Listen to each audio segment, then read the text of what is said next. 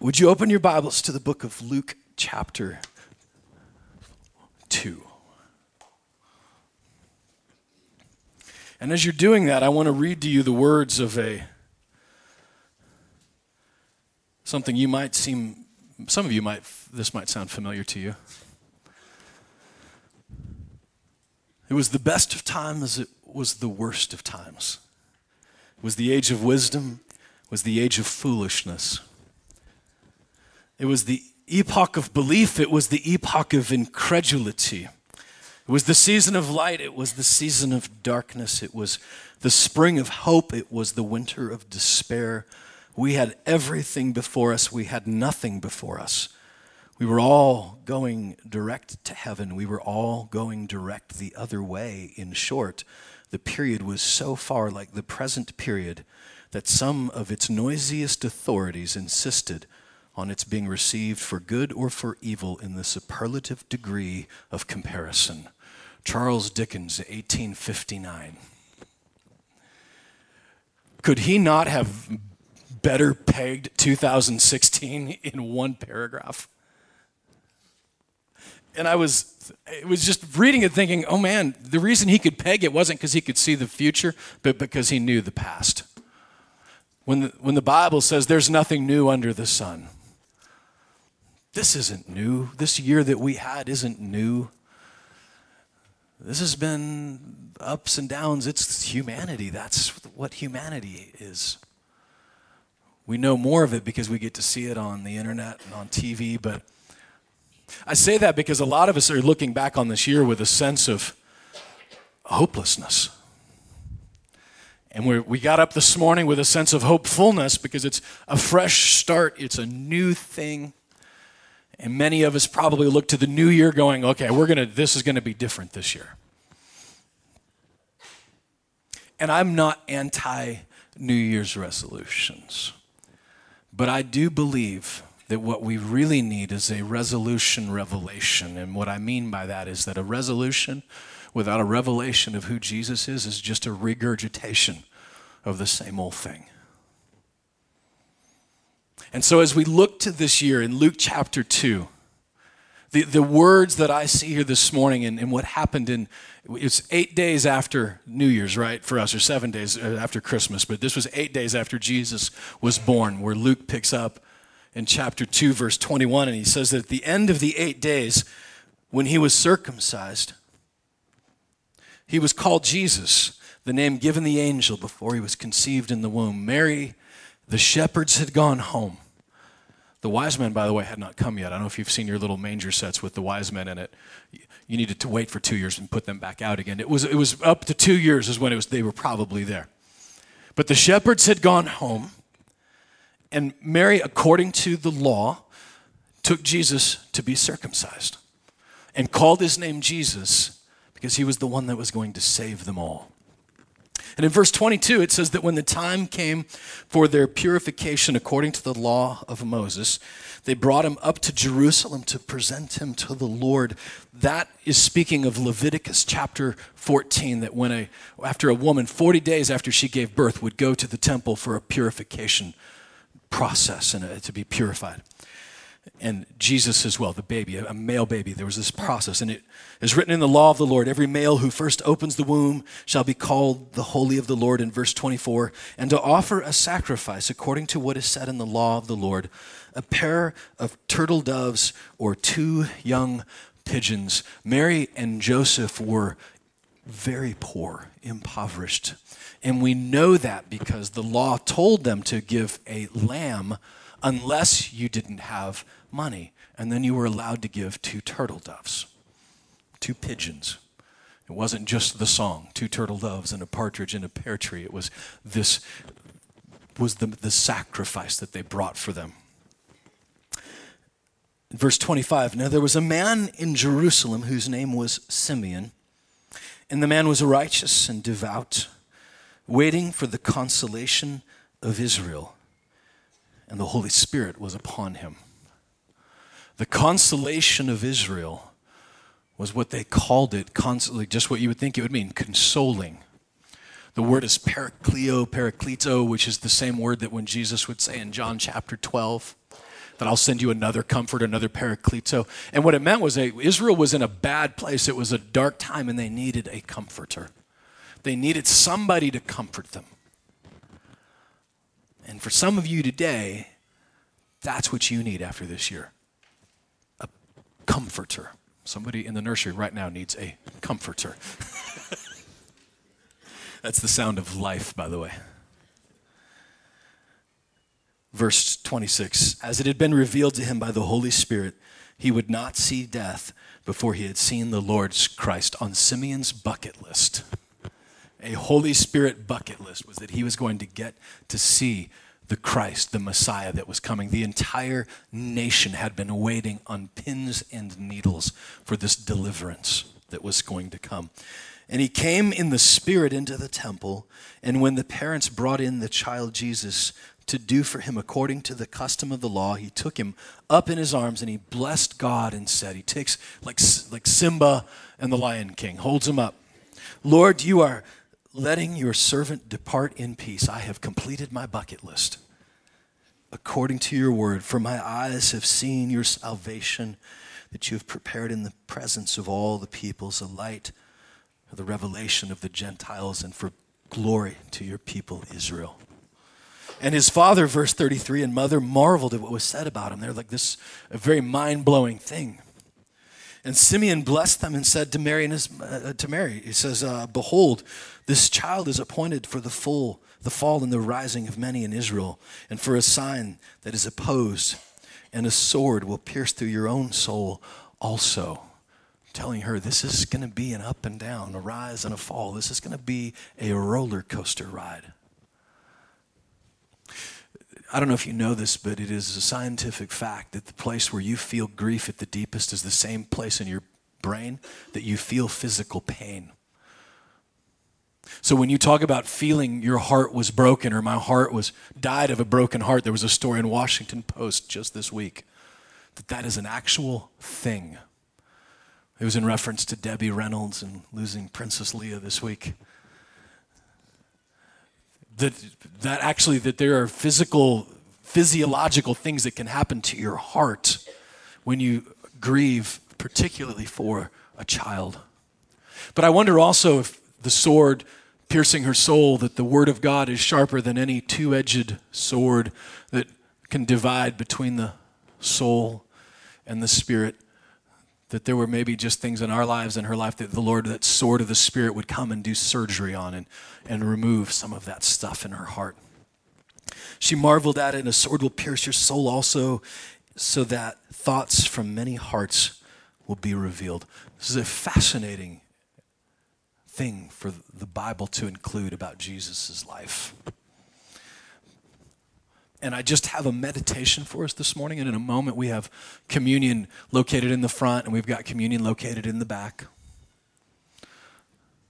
Because I want you to have an opportunity to encounter your consolation today. That Simeon was looking for his deliverer. And it's easy to misunderstand how things, I thought it was supposed to be this way. Uh, I don't know if you're old enough to remember the Wheel of Fortune. James Brown appeared on a celebrity version of the game show back in the day. And the producers would recount the story that it was clear that James Brown had never seen this show before or had any idea what this game even meant. so they get everybody, the celebrities there, and they spin the wheel, and he says, I'll, I'll, uh, I'll take an A. They're like, oh, no, no, Mr. Brown, that's not how this works. You, you know, you, you have to choose a consonant if you're gonna, you know, so you'd have to buy a vowel, but you don't have any money in your thing, so you, you have to choose a consonant now. And he's like, okay, I choose Europe.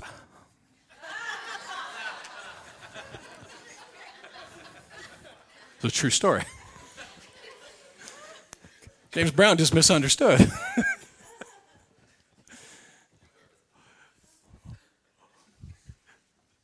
Simeon was told by the Holy Spirit, it's here you're your salvation, Messiah, Mashiach, your deliverer is here. And I would think, if I were Simeon, that he would have been probably not unlike what Peter thought, which was that he was going to come and open up the can of whoop God, draw the sword, remove this evil Rome and, and restore them that way.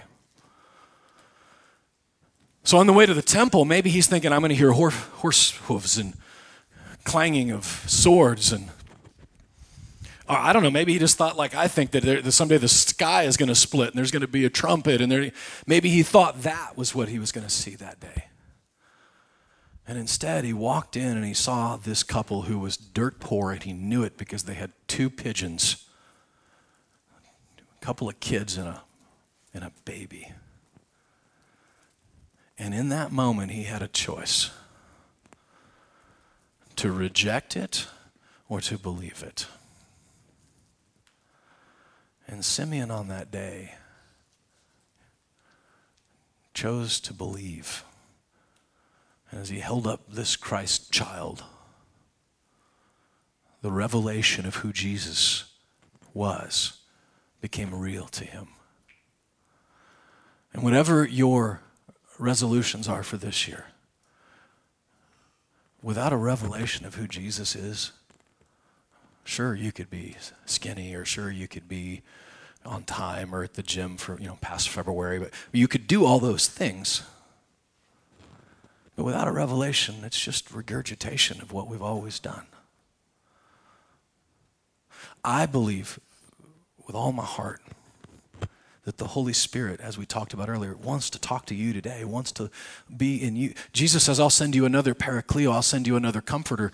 I am, He was the consolation of Israel. The Holy Spirit is here today to be the Paraclete, the comforter of you, to be the consolation of you, to be there for you on a day to day basis, and to let you, to lead you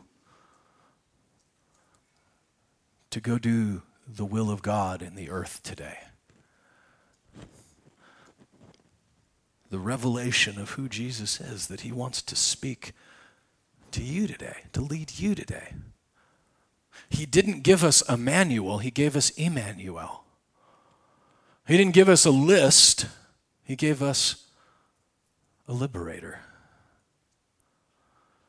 And he didn't give us a resolution, he gave us a revelation.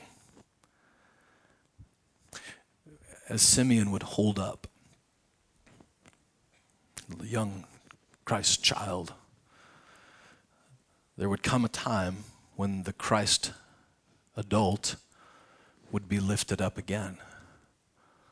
John 12, verse 32 says, He said, If I be lifted up, I will draw all men unto me.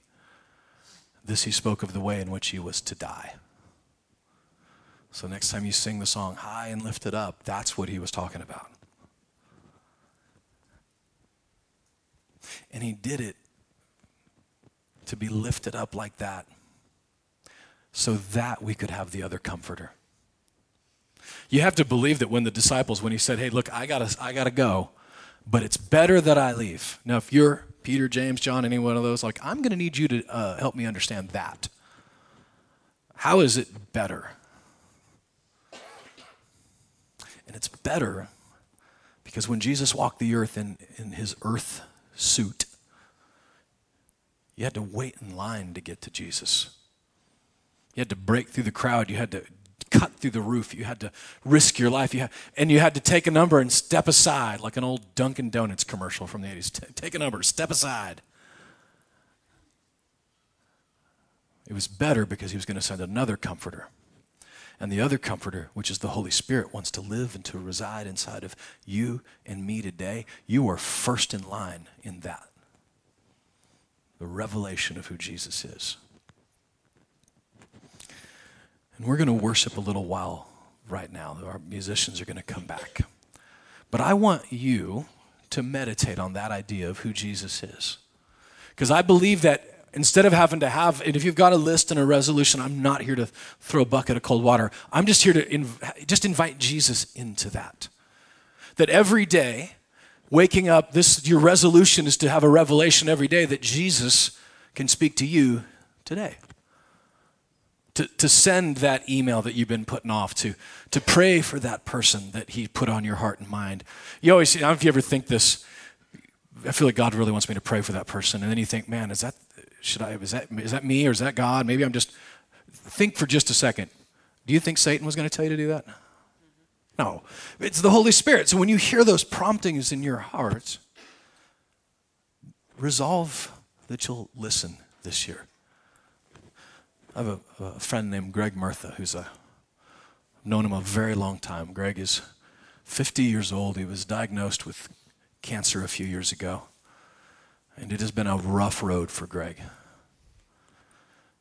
But the thing when you listen to Greg speak or read when he writes, he talks all the time about the gift that this is to him, that he knows he has a finite amount of time ahead of him. And then when the Spirit leads him to pray for somebody now, he just does it. When the Spirit leads him to speak to somebody about Jesus, he just does it because he knows he doesn't have very much time, and he calls that a gift.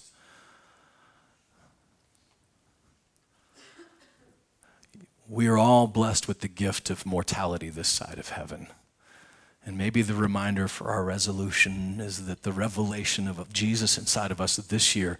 I mean, can you imagine how the world would be a better place this year if everybody that called upon the name of the Lord believed that Jesus was who he said he was and would just listen to what the Spirit told you to do today?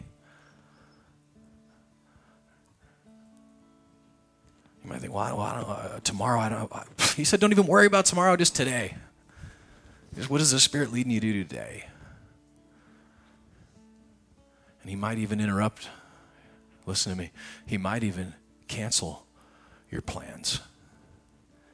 Because His plans are pretty awesome. And if you'll listen to that this year,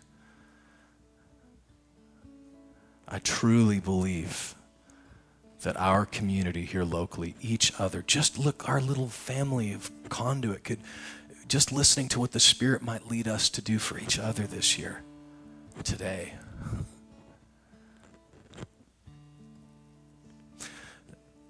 Again, we've got communion available here and here and, and in the back on both sides of the sound booth.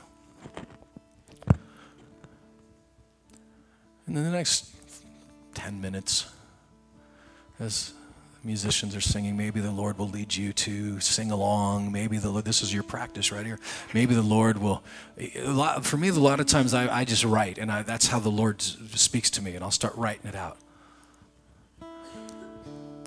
What's He leading you to do today? And look, don't get caught up in the the, the grand the, the oh I gotta cut all this stuff out of my life. Just allow Him to continue the work in you. Sometimes we get overwhelmed because I see all the problems that I've had and I can't fix them it talks about continuing the work to finish the work he started in you. The work isn't a thing, it's a journey that you're on.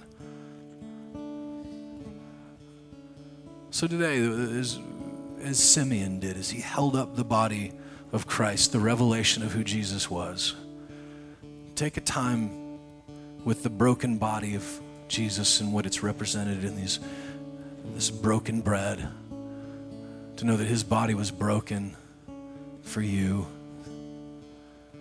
and that his blood was spilled so that when you do blow it today, that that's taken care of anyway, so you didn't have to beat yourself up about it.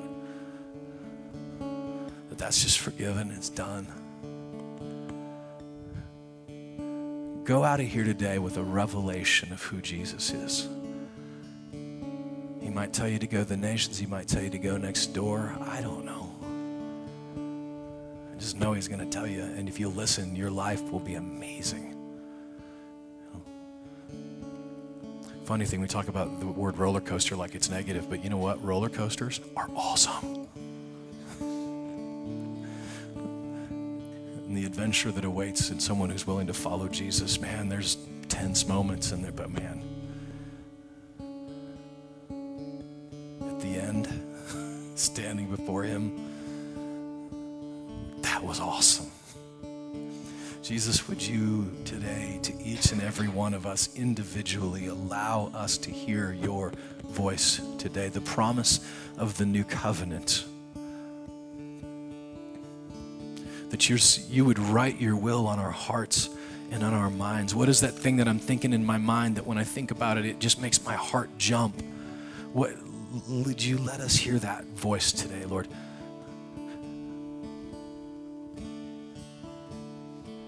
And today, of all the other resolutions we have, we resolve this year to give and to be and to see and to believe the revelation revelation of who you are. It's in your name that we pray. Take some time today. You don't have to stand, you can sit, whatever. Just whatever you do, make sure you take some time today with you and with Jesus. Maybe this isn't a family time, maybe this is you and Jesus today. Dig in and listen to what he's telling you.